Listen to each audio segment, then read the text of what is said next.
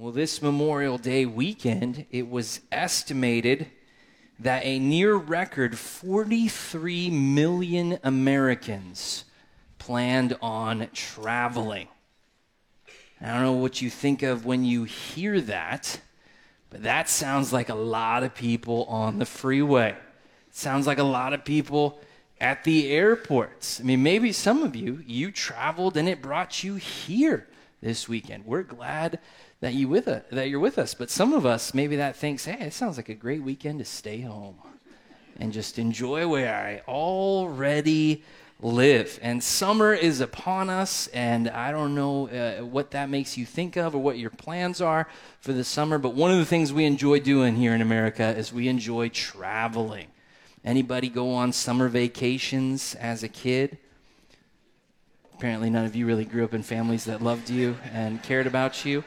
Uh, many of us have fond memories of, of getting into a, a, car or a vehicle or getting on a plane and going somewhere, going to see someone that we love and, and care about, or having a, a special experience as a family. And there's, there's certain people that, you know, one of the things that they enjoy most about the trip is the packing beforehand. Have you met one of these people? Have, maybe you are one of those people where you've got your checklists and you've just folded everything just so, and you're so excited about your suitcase and you want to take a picture of it. It's it's uh, something that I personally don't relate to, but um, but uh, when you get on a trip, there, there's this moment that can sometimes happen where you come to the realization that you have forgotten something You, ever, you ever been on a trip like that and you've realized you've forgotten something and maybe it's kind of an important something? Doesn't that change the trip at that moment? Like maybe our, our goal of this trip what we were thinking we're going to do is like hey we're going to go and we're going to really enjoy time with these people or we're going to go to this place and enjoy this special time as a family. And really we were thinking like oh man i can't wait to go to this beach. But rather than going to the beach we're like getting to know the local like cvs for like a toothbrush or something like that. Or you know maybe we're trying to find out how we can get that memory foam pillow that we just can't seem to get a good night of sleep without. Where can I pick up one of those? When we when we forget things, it changes the trip entirely. And the way that we should think about ourselves as Christians is like right now, we're on a trip. We're not home. Our home is with the Lord in heaven. And right now, while we're here on earth, we're on a mission trip. We're sojourning. We're, we're not where we want to be. And I think many Christians, many people who profess to know the Lord, as they think about their life, they think, I've, I've missed, I'm missing something. There's something that I need that's crucial to what's going on down here that I do not have. And the question really is Has God packed everything that you need for this life? Has he, has he included it all, or are there things that we're, that we're missing out on? And to answer that question, I'd invite you to open your Bible and turn with me to 2 Peter chapter 1. 2 Peter chapter 1. And this is actually the passage that we're going to start studying today, but we're going to keep on studying this passage with the college ministry. It's going to be so exciting. And, and as we get into this letter of Second Peter, it's it's on page 1018 if you've got one of our Bibles, but right towards the end of the New Testament, as we study Philippians that we'll start next week, and we're going to see that Paul is writing to a specific group of people in a specific place, people that he's familiar with, that he knows well, that he has affection for, that uh, he's even so he has such fond memories of his time there in Philippi. But let's read the first ver- few verses of, of 2 Peter together to get a sense of how Peter's writing. He says, Simeon or Simon Peter, a servant and apostle of Jesus Christ, to those who have obtained a faith of equal standing with ours by the righteousness of our God and Savior Jesus Christ. May grace and peace be multiplied to you in the knowledge of God and of Jesus our Lord. His divine power has granted to us all things that pertain to life and godliness through the knowledge of him who called us to his own glory and excellence, by which he has granted to us his precious and very great promises, so that through them you may become partakers of the divine nature, having escaped from the corruption that is in the world because of sinful desire. And we're, we're seeing here that, that Peter, rather than writing to a specific group in a specific place, he's writing to people, and the way he, he characterizes them is those who have obtained a faith of equal standing with ours by the righteousness of our God and Savior, Jesus Christ. And when I think about that, it, it, just reminds me of what we've been studying these this last month or so at our church, the Done series, where we've been really starting at Easter, thinking about what Jesus Christ accomplished, right? That I mean, if you think about it, having a faith of equal standing with Peter, I mean, that's that seems impressive, right? Peter's a guy who actually got to be with Jesus physically, to hang on his every word. He, he saw Jesus resurrected, he saw Jesus ascend into heaven. Uh, God had really used him to really even start the, the church by preaching that first sermon where thousands of people got saved. And, and Peter's saying that there's a group of people out there that have a faith that's at the same standing as his. That's impressive. And where do we get that faith? It's, it's not because we've done great things. It's not because of anything within us. It's because of the righteousness of our God and Savior, Jesus Christ. It's done. Jesus has already paid for our sin in full. He's already completed all of the righteousness that could be given to us so that God would view us as being acceptable before Him, of having a standing before Him, of having an, a relationship with Him. That's already been done through Jesus Christ. I mean, is anyone else a little sad that the Done series is done? Like, you wish it would keep on going, like myself. That's the way I feel about it. But he says that, hey, those are the people that I'm writing to. And then he says in verse 2 May grace and peace be multiplied to you in the knowledge of God and of Jesus our Lord. And many times when we, uh, you know, maybe we're reading through an epistle, like we are in Scripture of the day right now, as we read through the New Testament, we can just kind of breeze through these first couple verses here. Like, yeah, okay, who's he writing to? Blah, blah, blah, greetings and salutations. Now, what is he really going to say? Let's talk about that. But can we just stop for, for a minute? And, and Peter is saying, may grace and peace be multiplied to you. Uh, grace, that's talking about God's goodness, God's favor that we don't deserve. That, that peace is that peace that we have because of our relationship with Christ. And, and far from this just being like a filler phrase that Peter's using at the beginning here, like this is something he actually expects to happen with the people that he is writing to that uh, there is an expectation that the people who are reading this are going to experience God's goodness and his peace being multiplied to them. Let me ask you this question Is that what you expect to happen in your life this next week? That as you're looking at, at the day ahead or the, the week ahead, as you're looking towards the future, are, are you thinking, like, I actually expect that I'm going to experience God's goodness? In the week ahead. Like, I just want you to know that, like, pessimism and faith do not go well together. Right? As we think about God and all that He wants to do in our lives, if we're thinking like, yeah, I don't know how this is going to go. I don't, I don't think things are going to go very well. I don't think I'm going to really experience God's goodness. He seems so far off. That's not the attitude that Peter wants his readers to have. Now, I mean, as, as, you think about the future, maybe, maybe a great place for us to stir our thoughts up would be thinking have we experienced God's grace and His peace already in our lives? Anyone want to say they feel like they've experienced God's goodness in their life? Maybe you can think of just the ways in general that God has been good to you, the way He's given you life, the way that He's allowed you to experience many good things, many enjoyable things. But turn back with me to the book of Ephesians is a, uh, another letter in the New Testament that we studied together. It's on page 976. Turn to Ephesians chapter 1, and, and, let's even see the similarities in the way that Paul starts off this letter that, that we studied together a while ago at our church. Ephesians chapter 1, one of the more epic chapters in the, in the entire Bible.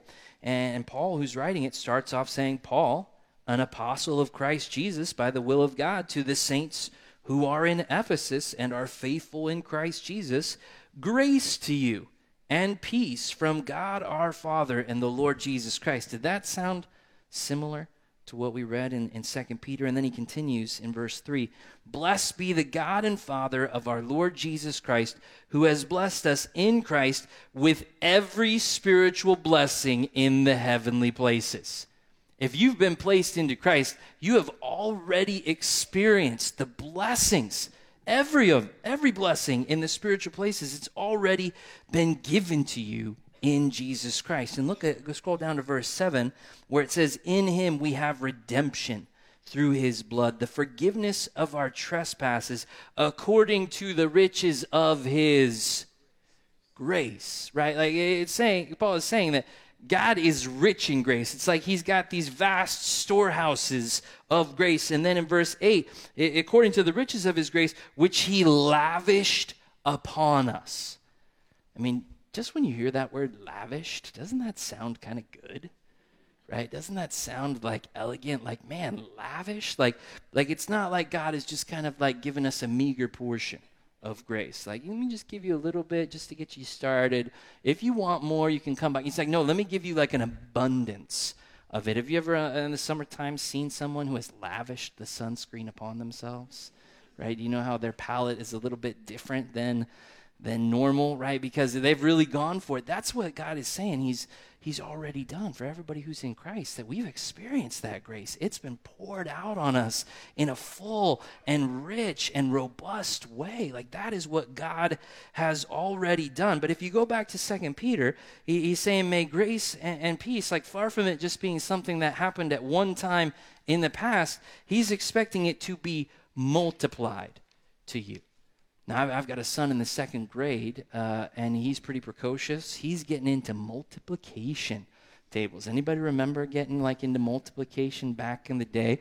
And my son, he's he's he's a sharp kid, but he comes up to me and and he asks me these questions. Like a regular part of our dialogue involves math in in our in our house these days. It's awesome.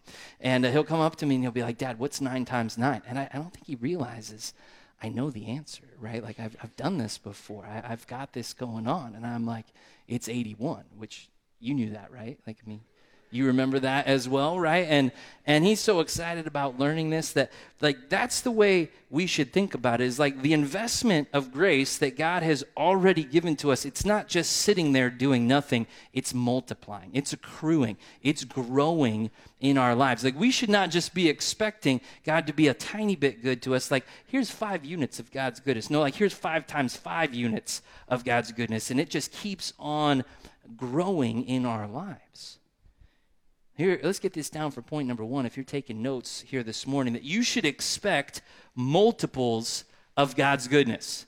Not just a little bit of it, not just a meager portion of it, but you should be expecting multiples. Like it is going to be multiplied to you. That's what that's what Peter wants his, his readers to understand. And I want you to write down, after you write down point number one, write down the reference to Psalm 27 13.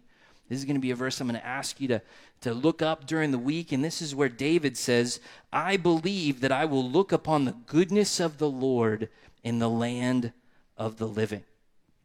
I believe it. I'm expecting it. That's what I think is going to happen. I'm going to see the goodness, I'm going to see his grace in the land of the living. But then look at what, what Peter writes after this. He says, May grace be and peace be multiplied to you. And it's a very specific way in which it's going to be multiplied to you. It says, Be multiplied to you in the knowledge of God and of Jesus our Lord. In the knowledge of God and of Jesus our Lord. Now, when we hear the word knowledge, we might think about college knowledge we might think about like maybe some of the facts and figures we might get from like a 301 level course or a 401 level course in our collegiate studies. We might be thinking about information, but the knowledge in the way that it's used here, it's not talking about, man, I could I could I could ace a multiple choice quiz about God and who he is, right? Uh, that's not what it's talking about at all. It's talking about a relational knowledge. It's talking about the way that you know someone, not just know about someone, but you have a relationship with them to where you can say that you really have knowledge of them because you've spent time with them, because you have an ongoing uh, relationship with them. And, and I wonder if some of us, like, we are expecting there to be goodness apart from the relationship that we have with God. Like we're expecting like it's just going to be out there somewhere and we're not really focused like we should be on where that goodness is going to come from. How it's going to be experienced in our lives. Go back to the book of Colossians. We're reading through Colossians right now on scripture of the day. Some of you are, are reading it along with us, but go back to Colossians chapter 3, 984, uh, where some of us are eating popcorn And uh, we've been studying this, this letter of Paul to Colossae, and we're going to read chapter 4 and finish it up on, on Tuesday. And then we'll right on to First Thessalonians. It's going to be a great week of getting into the Word together. But uh, what Paul just said, what we just, many of us read this last Friday in chapter 3, verse 1, it says, If then you have been raised with Christ, if, if you've been given this relationship with God, if you've got this new life, it says, Seek the things that are above, where Christ is, seated at the right hand of God. Set your mind on things that are above, not on things that are on earth. For you have died, and your life is hidden with Christ in God. When Christ, who is your life, appears, then you also will appear with him in glory. Maybe you're not having this kind of expectation like Peter wants you to have at the beginning of this letter because you're too focused on the things of earth. Right? You're too focused on your career, you're too focused on your family and your health and your circumstances and the way from week to week things are up and down and all over the place and all you need to do is fix your eyes on the Lord. You need to set your mind on him and this grace and this peace that are available, they're going to be multiplied to you in the knowledge of God. And some of us, the problem that we have is we don't know God well enough. We might have started a relationship with Him, but that relationship is not growing.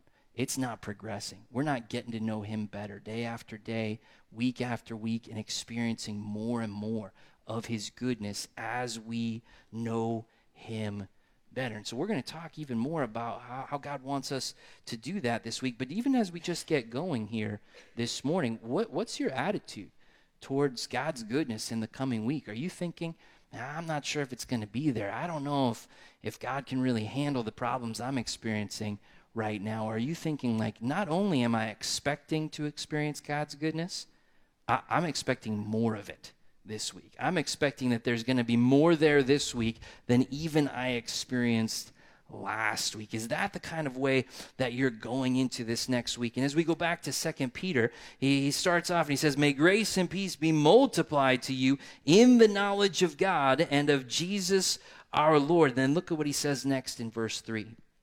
He says, His divine power has granted to us all things that pertain to life and godliness. His divine power has granted to us all things that pertain to life and godliness. Now, if you want to talk about phenomenal cosmic power, let's talk about his divine power. Let's talk about the power that the Lord has in your life. Now, I mean, this word that is used here for power in the Greek is this word dunamis.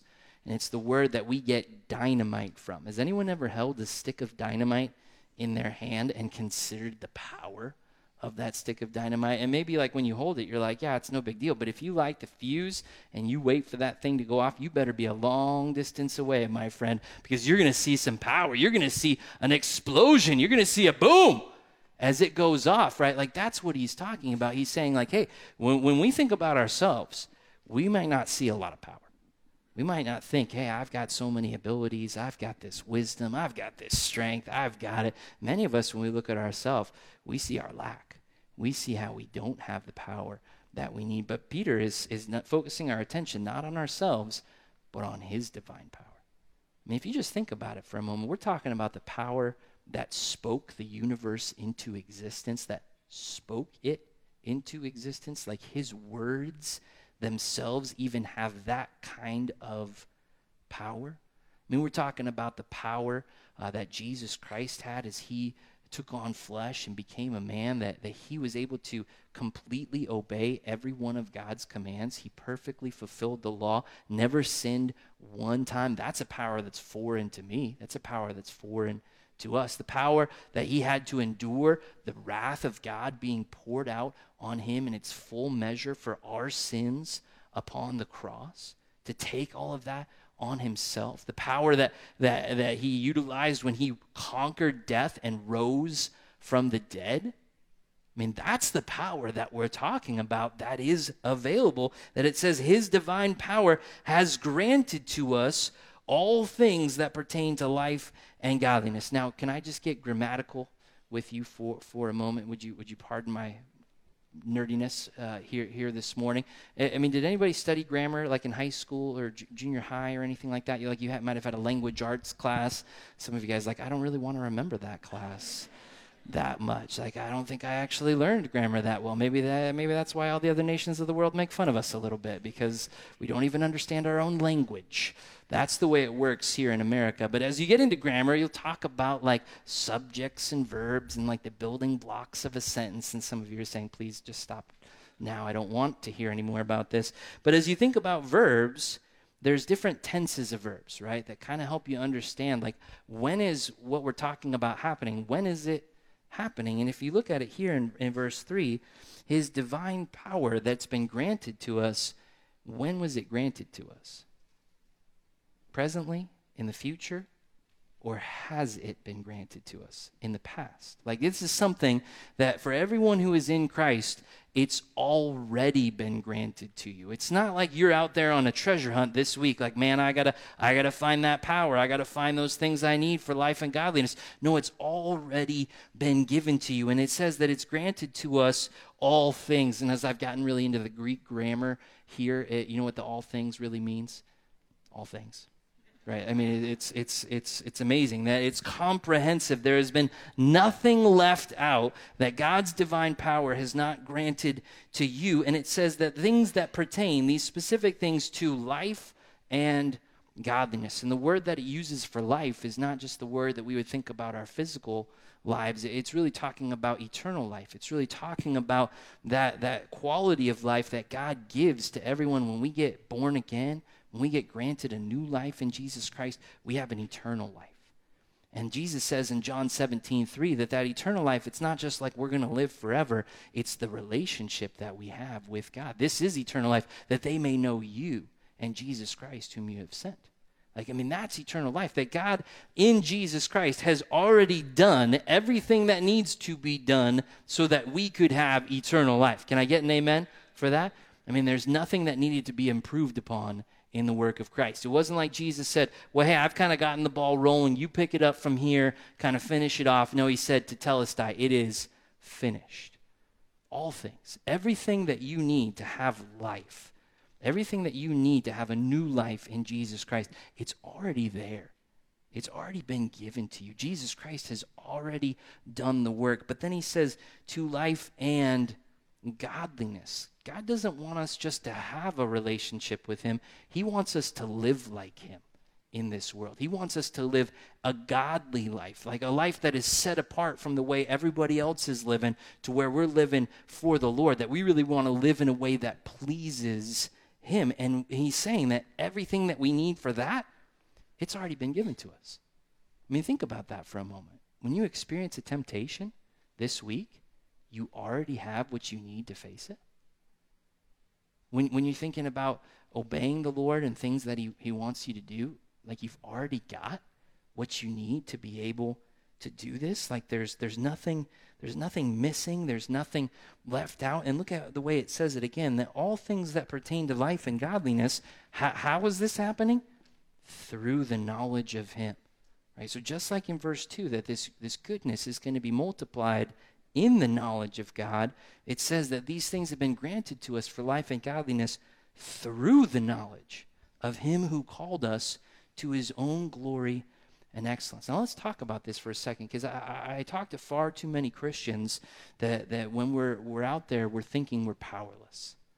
We're, we're looking to ourselves and we're thinking, I can't do this. I can't really do what God is calling me to do. I don't, I don't have the power. Maybe some super Christian could do that, or somebody like Pastor Bobby. What is he eating for breakfast? Maybe he could do something like that. But me, I'm just a lowly Christian. I'm just a normal person. And, and a lot of us, we think, hey, really what I need is I, I need to look elsewhere. I need to look. Maybe, maybe I've got my own ideas about how I could try to do this. Or maybe there's some strategy or some tips out there in the general wisdom of this world. And, and so many people who profess Christ, they're on this like treasure hunt to kind of feel like, well, I don't have it, so I got to go find it this week. And they forget, like, no, it's already been given to me. And it's been given to me through the knowledge of Him who called me to His own glory and excellence. So like, let's get it down like this for point number two. You already have all you need. If you are in Christ, you already have all you need. It has been granted to you. You already have it, it's already yours. It's already yours. But look at what it says here. It says that it is granted to us through the knowledge of him who called us and either to or by by his own glory and excellence. I mean, turn back with me to the book of Exodus, the book of Exodus, the second book in the Bible, Exodus 33 for for a moment. And you might be saying like, okay, well if I already have all of I all I need, why doesn't it feel like I'm experiencing it?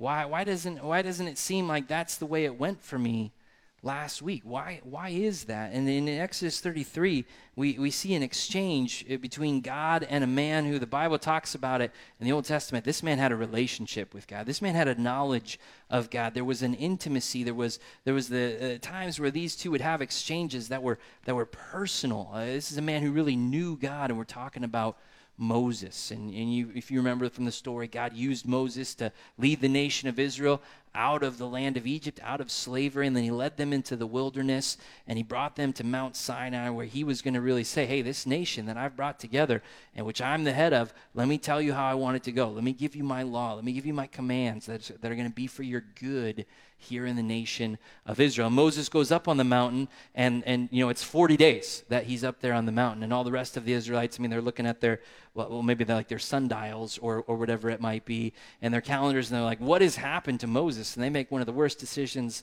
of all time, and they make a golden calf and they start worshiping it like that makes sense. And and basically like god judges them. Many people get killed. And now we're we're reading this exchange that now moses is going to the lord and he's interceding on behalf of the nation of israel and saying god we really need you to lead us. We need you to keep showing us where to go. And and we come to the end of this exchange in verse 17 where it says the lord said to moses exodus 33 17 this very thing that you have spoken i will do for you have found favor in my sight, and I know you by name. So, uh, okay, we, we've kind of concluded this request that Moses has, has brought before the Lord on behalf of the people. And then look at, the, look at what Moses says next. Moses said, Please show me your glory. Please show me your glory. So, so here we are. Moses has a relationship with God, but does he seem satisfied with that relationship where it stands that day? Or does he want more? Does he want to see God more?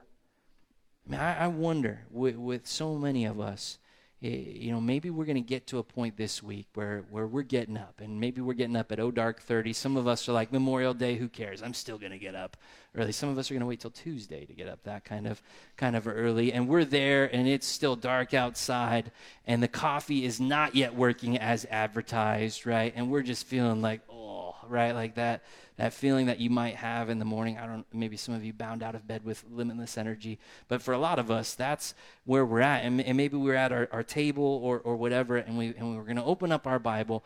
You want to know how that experience could be completely transformed if we started off with this same request. If we weren't just like, God, I'm just going to check this off, I'm just going to read this, I'm just going to breeze through it, not really think about it very much. But if we really started and we said, God, would you please show me your glory? God, I want to know you more as a result of reading this portion of your word. Like, God, I, I, need to see your glory, right? Like, if I just read it and I'm not thinking about it, I'm going to miss what this passage is telling me about you. How I can actually grow to know you better, how I can commune with you. I mean, like we're gonna we're gonna see, and look at what look at what God says in response to this request. I mean, he doesn't. Let me tell you what he doesn't say. He doesn't like say Moses' request denied.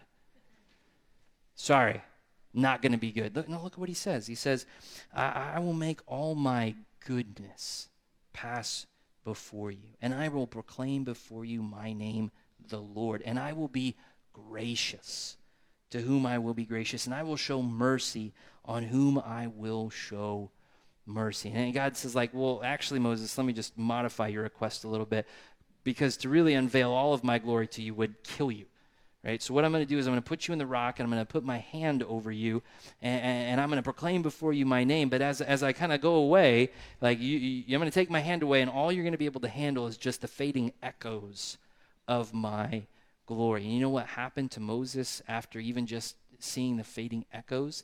His face was glowing. Like so much so that like when he came down the mountain, the Israelites are like, Moses, can you can you put a veil over your face? Like like it's it, he was so affected by it that he was transformed by it. It had an effect on him. And that's what God wants to happen each and every day. That the things that God is going to call us to do, they're all going to flow from that time with the Lord. From that time of abiding with Him, of asking Him, God, I want to see your glory. I want to see it more than I've ever seen it before. I mean, turn with me to John chapter 15. John chapter, uh, the Gospel of John, uh, uh, another, another passage that's very dear uh, to many of us uh, as we studied it together here at our church. And, and Jesus makes this statement. It's just so helpful for us that we need to be reminded of uh, so, so often. And he, and he says in verse 4 of John chapter 15, page 901, he says this He says, Abide in me, and I in you. That word for abide is the word that we, it's a Greek word meno, which means to like stay or remain or linger. He says, Abide in me, and I in you. As the branch cannot bear fruit by itself unless it abides in the vine, neither can you unless you abide in me.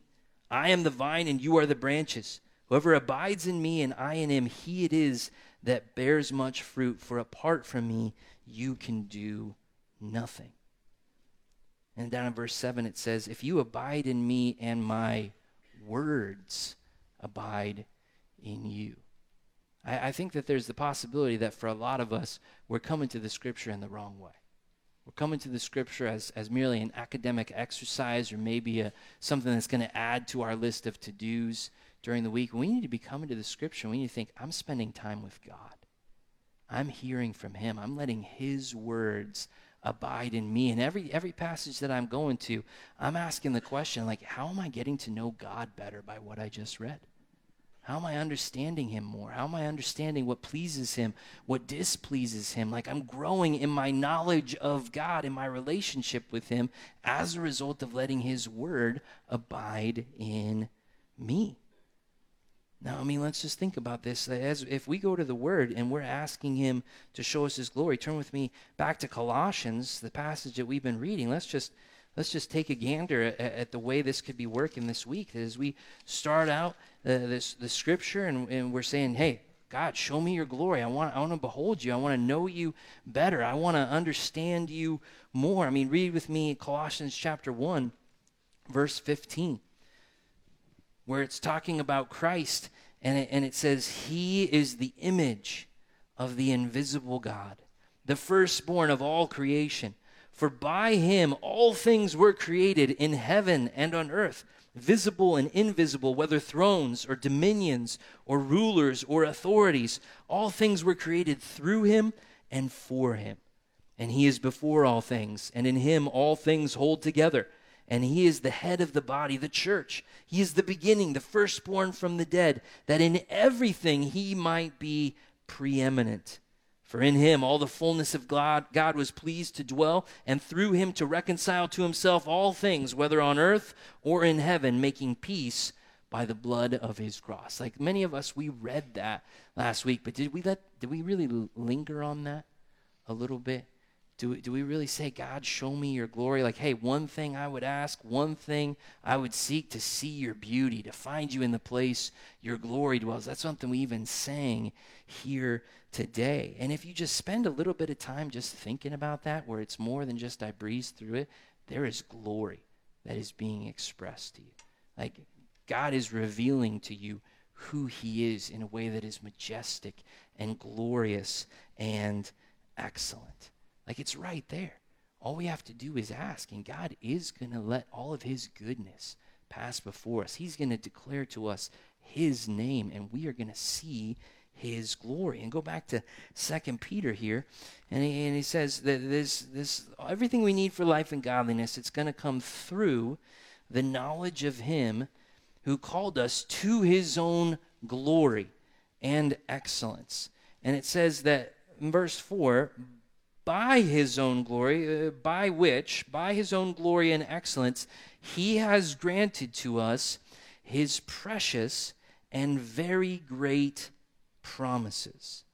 He has granted to us his precious and very great promises. You ever have a time where you feel like you can't find the right word that does a situation justice?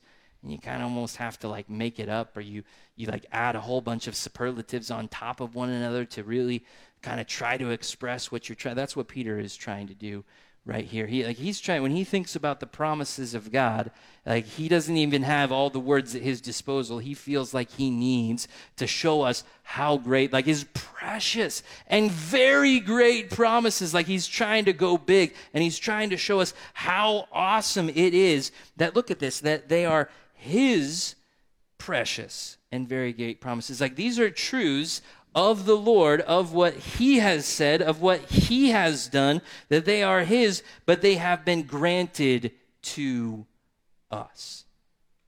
I mean, I, I, I don't know if, like, when we've gone through this Done series, have there been any, like, statements of fact or truth or promises about the Lord that have become that much more precious? Like, they're really the Lord's, but now as we've studied them, we realize, like, they're ours. I mean, anybody familiar with a verse in Romans chapter 8, maybe like verse uh, 1 or so, that says that there is therefore now no condemnation for those who are in Christ Jesus? I mean, is that verse precious to anyone here in the room? Has that verse gone to bat for you at all in the last month since we studied it? Where maybe there was a time where sin isn't a pattern in your life, but you gave into a temptation. You did something that, that was wrong and, and you're feeling it. You're, you're, bummed. You're, you're, you're upset with yourself that you would do something that would displease the Lord. And, and now there's another temptation that's right there that's trying to get you to believe that now God is mad at you, that now God doesn't care about you, that now somehow your sin has been able to really like separate you from the Lord that one time. And you've, you've brought your mind back to this verse. And you're like, yeah, I mean, sin is serious. I don't want to take it lightly but the condemnation that my sin deserves has been done. It's been finished. Like Jesus took that upon himself. And now that I'm in Christ Jesus, condemnation is never something I will experience again in my life. Like that's precious. It's very, very great. I mean, while we're on the, the journey of this life, on the trip of this life, I mean, do family vacations always go the way that they are planned to go? I mean, does anybody else have some epic disaster stories of family vacations that they took on the past? I remember one family vacation we took in the Blakey household where we jumped into the Ford Aerostar. You guys remember those? Those glorious minivans of back in the day, right? We piled all into the, the minivan and uh, we were driving through Arizona and you're seeing those signs that tell you the temperature on the side of the road, and you're seeing numbers like 113, 114, 115, and you're like, how can these things be? Is this real? Is this really good? And then the air conditioning breaks on the Ford Aerostar, and you are looking at your precious mother, who is very dear to you, and it looks as if she is melting in the car beside you. And the plan changes at that point. It's like, no, we're pulling over, we're stopping, we're getting a hotel. How can we get into the pool as fast as physically possible? Things don't always go the way that we're planning, that we're hoping that they're going to go in this life. A lot of us, when that happens, we're really tempted to be anxious about it. We're really tempted to worry about these things that we can't control in the future, things that, that are beyond us. And, and, and, and man, knowing that if we decide not to be anxious about that, but we decide to pray about that uh, with all kinds of prayer and thanksgiving, that we're letting our requests be made known to God, and we, and we know that there's a promise that when we do that, that, that the peace of God, which we don't understand, right, that it's going to guard our hearts and minds in Christ Jesus. Anybody ever put that promise to work in the last couple weeks? And you've experienced the goodness you're like, hey, rather than this worry, quite literally, eating me alive to where I feel sick to my stomach, I have experienced grace. I've experienced peace.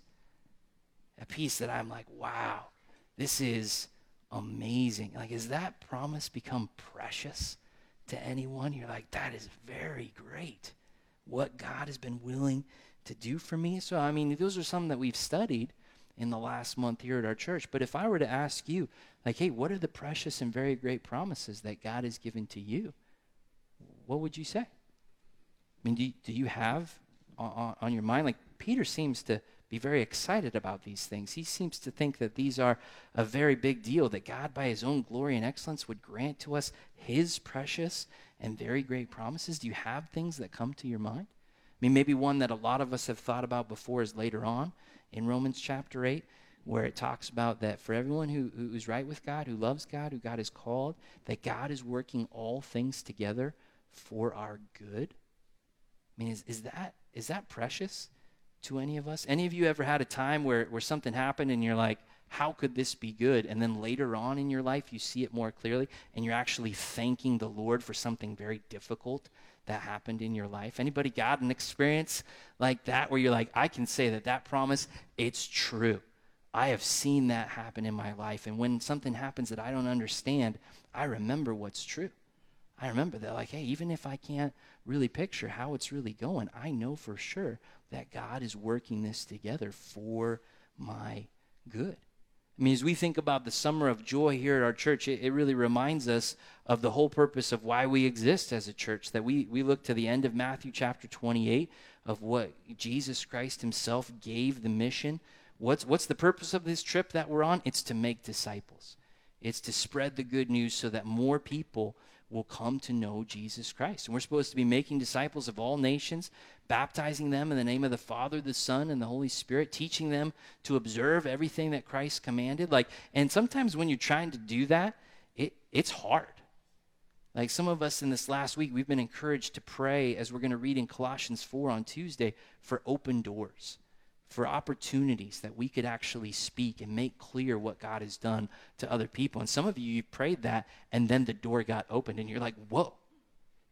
Now, now I gotta, now I gotta say something. I gotta, I gotta, I gotta be ready to talk to this person. Like, like I prayed for this opportunity, and like, pff, God answered my prayer, as God is faithful to do and, and sometimes you're, you're you're sharing it with people and it's and it's difficult and and, and it's hard and, and and you think about okay well I'm, I'm called to make disciples. Do you realize there's also a promise at the end of that passage about making disciples where jesus says and behold i'm going to be with you always even to the end of the age. Even thousands of years later here in huntington beach all the way across the world from where jesus christ said that that promise is still true.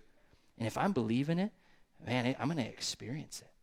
How many times have, have we gone into a time when we're trying to talk to someone and all of a sudden verses are coming to my mind that I hadn't thought about? And God is just giving me compassion for this person and love for them in a way that's so much more than I would have had on my own. And it's like, wow, like I went for it, I prayed for an open door, and God was with me.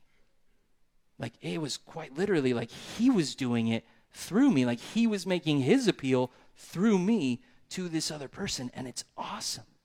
And it's because of a precious and very great promise that God has given to us.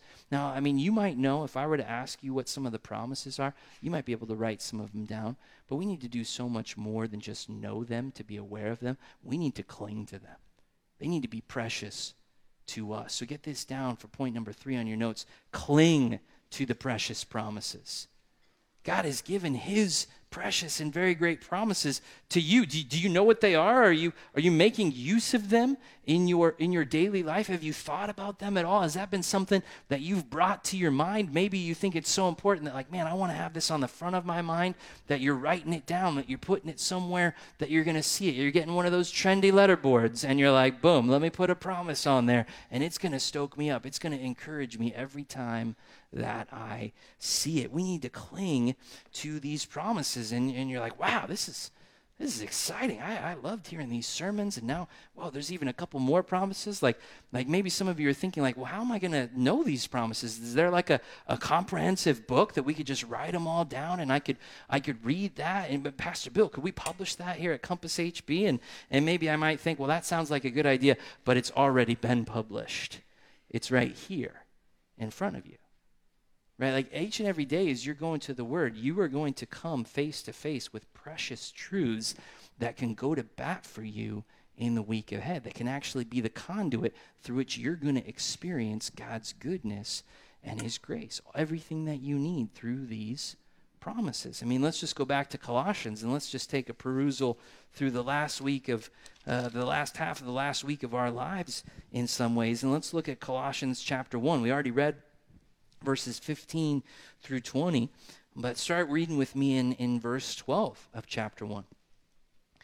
It says, Giving thanks to the Father who has qualified you to share in the inheritance of the saints in light. He has delivered us from the domain of darkness and transferred us to the kingdom of his beloved Son. I mean, man, if, if there was a, a, time that you might stumble this next week to remember that the way you got qualified to be part of this inheritance, to have this relationship, it wasn't you. It wasn't you who qualified yourself. Like, God has qualified you through the righteousness of Jesus Christ, and He has delivered you from the domain of darkness. That before uh, you were in Christ, you, sin had power over you. It was a cruel master that you, even if you wanted to, you couldn't say no to it. But that's not the domain that you're living in any longer. He's transferred you.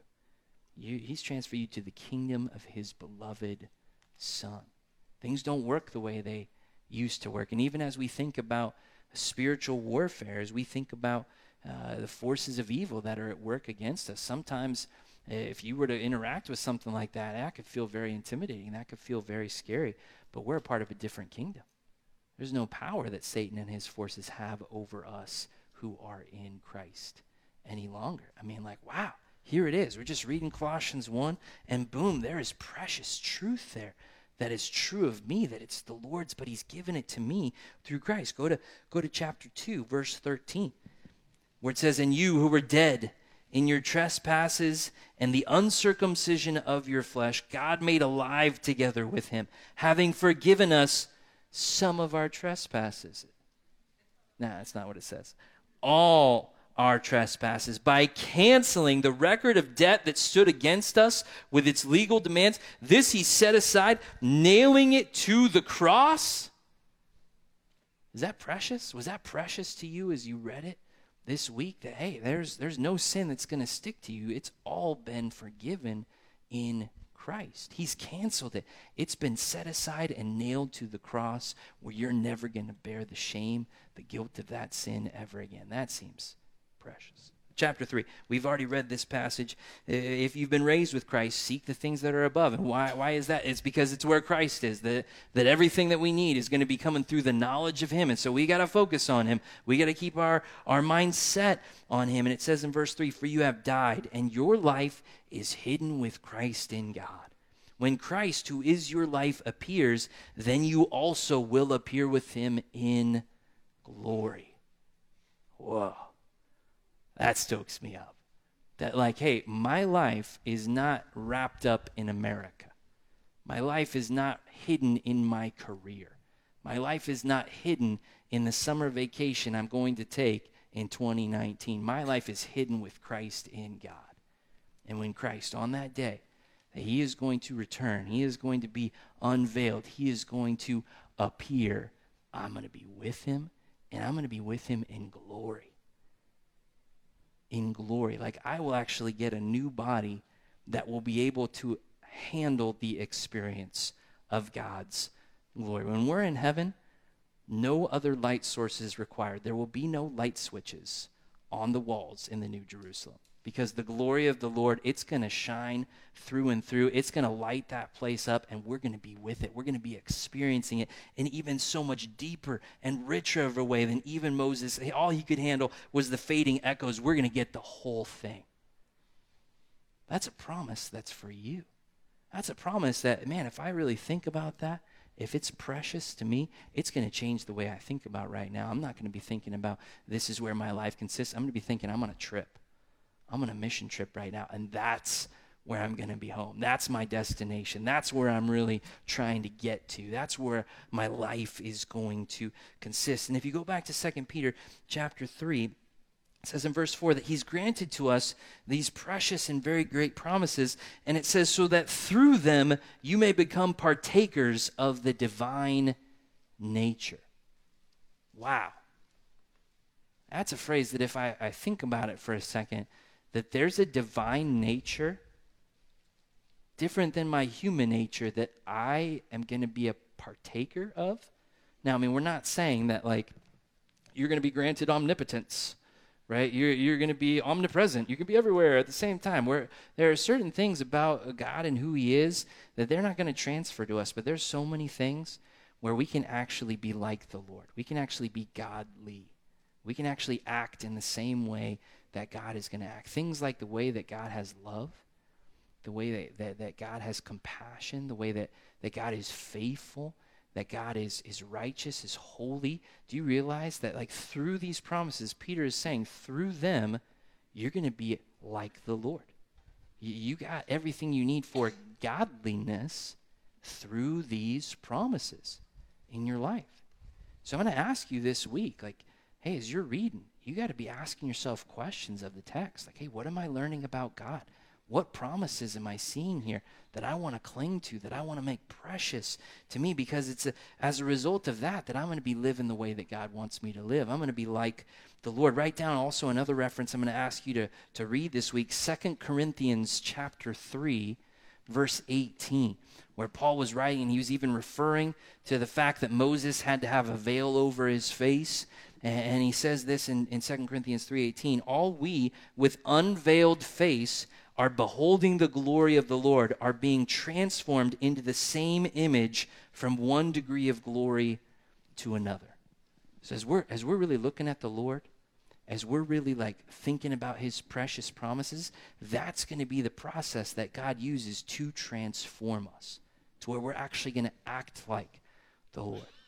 I mean, a lot of us, as, as we're going to read Colossians 4 on Tuesday, we've been encouraged to pray for open doors to pray for opportunities to share the gospel. And when I think about that, uh, another passage in 1 Timothy 2 comes to my mind where it also commands us to pray for all kinds of people in all kinds of ways. And it says that this is a good thing and it pleases the Lord. And it says that God desires all people to be saved. That, that is really the heart of our Lord. That is his nature, his, his disposition towards people who are his enemies.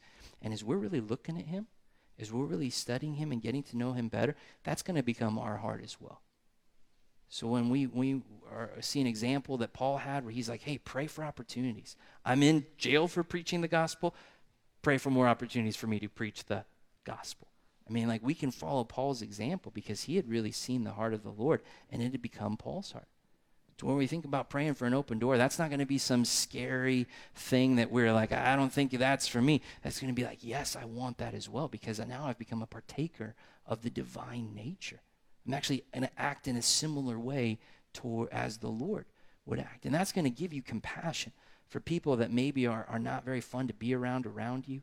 That's going to give you love for them that you're actually going to want to share the joy that we have in Christ this summer. And it all comes from looking at the Lord. And, and, and let me just direct your attention to this last phrase of verse 4 just for, just for a moment, where it says, We've become partakers of the divine nature.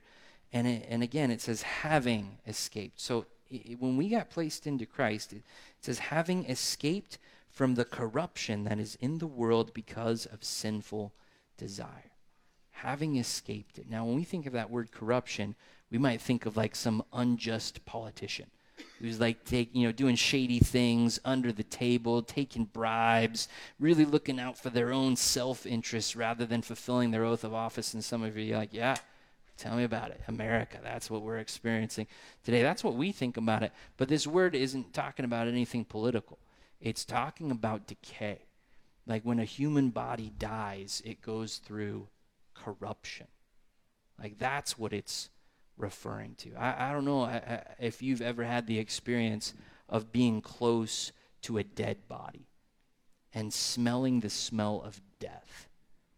That's something we really try to insulate ourselves from that here in America. We want to be as far away from death as possible. But if, if you know what I'm talking about, if you've experienced that, you, you really you really understand it, and it's it's it, you'll never forget it when you smell the smell of death. And let me just remind you that for those of us, many of us, we can think about our old life before we in Jesus Christ, and we could see how much of a mess it was, how much corruption there was, how we thought that just by following our own desires, by doing what everybody in America is encouraging us to do by just us doing us and following our hearts like Disney has told us to do, right? We're just going in that way and it's not leading to our life, it's leading to our death. And the stench of the corruption that's in this world because of sinful desire, it's all around us. Huntington Beach reeks of it. And I really want to plead with you. I, I really want to plead with you that that when you look at the Lord and you see his glory and how good he's been to you and how much he has a heart to save people who are lost, would you pray that God would give you that same heart as well?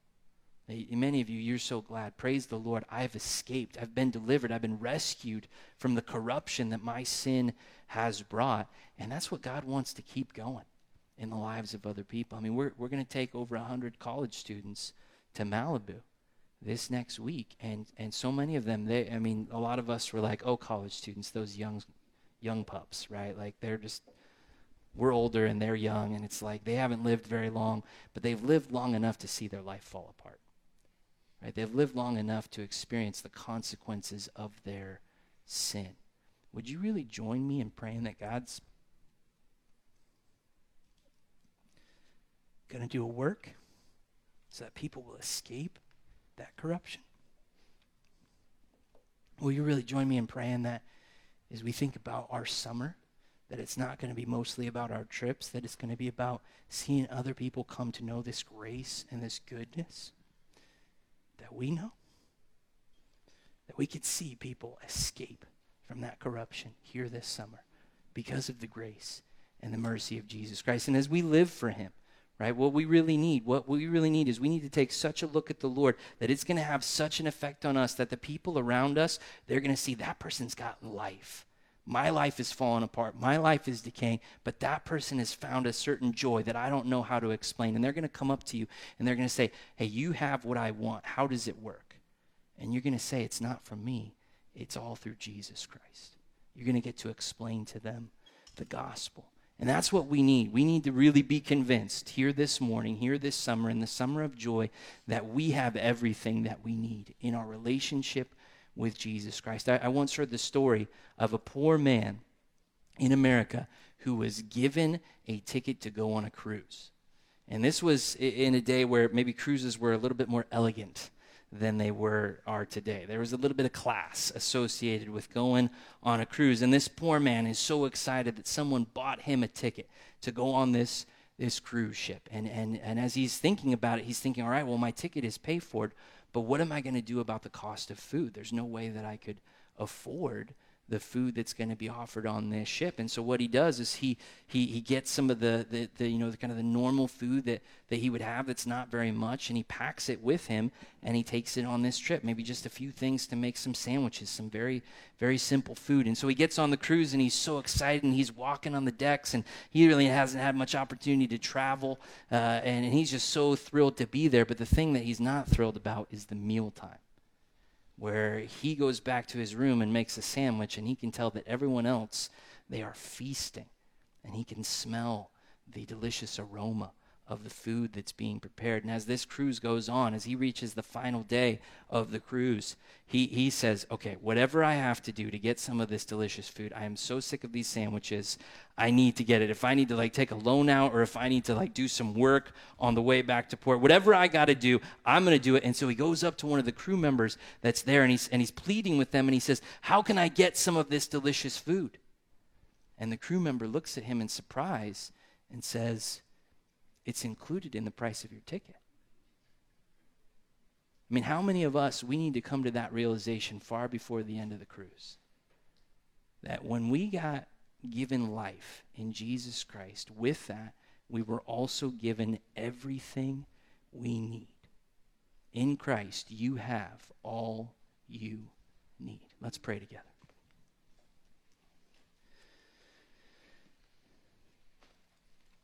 Your Father, we're so thankful that you have allowed your goodness to pass before us this morning. God, that you've unveiled for us just how good you are, God, that, that even, even today, as we've looked at your word, God, it feels like your grace has been multiplied to us. As we've gotten to know you better, God, as we've gotten to know your heart for us better, God, the, the riches of your power, of your grace, that we've experienced your precious and your very great promises, God, it's so good. It's so good. God, you are so good. And God, I, I fear, Lord, even as we've uh, spent this time looking at your goodness, that there are those here among us that, that, that this talk is so foreign to them. God, that right now all they know is the corruption in their life. God, their life is falling apart. God, maybe they don't even realize it. Maybe they think they think their life is going well, but God, they're living in, in such decay that they, they've become so familiar with it. It's been all they've known and experienced, and they don't know what is possible through Jesus Christ. So, God, I pray that you would draw people to yourself. And those of us, Lord, that you have drawn to yourself, fill us with such great joy in what you've done. God, help us to, to look at this upcoming week with such confidence, not in ourselves, but in you and in your power and what we already have. God, may our times in your word be the sweetest we've ever experienced this week. God, may your promises be that much more precious to us. And God, as we as we uh, rise to our feet now and we as we want to respond in worship and praise. God, may we proclaim with great joy that your ways of loving us, they are so high and that you are good. We do this for your glory. It's in your name that we ask. Amen.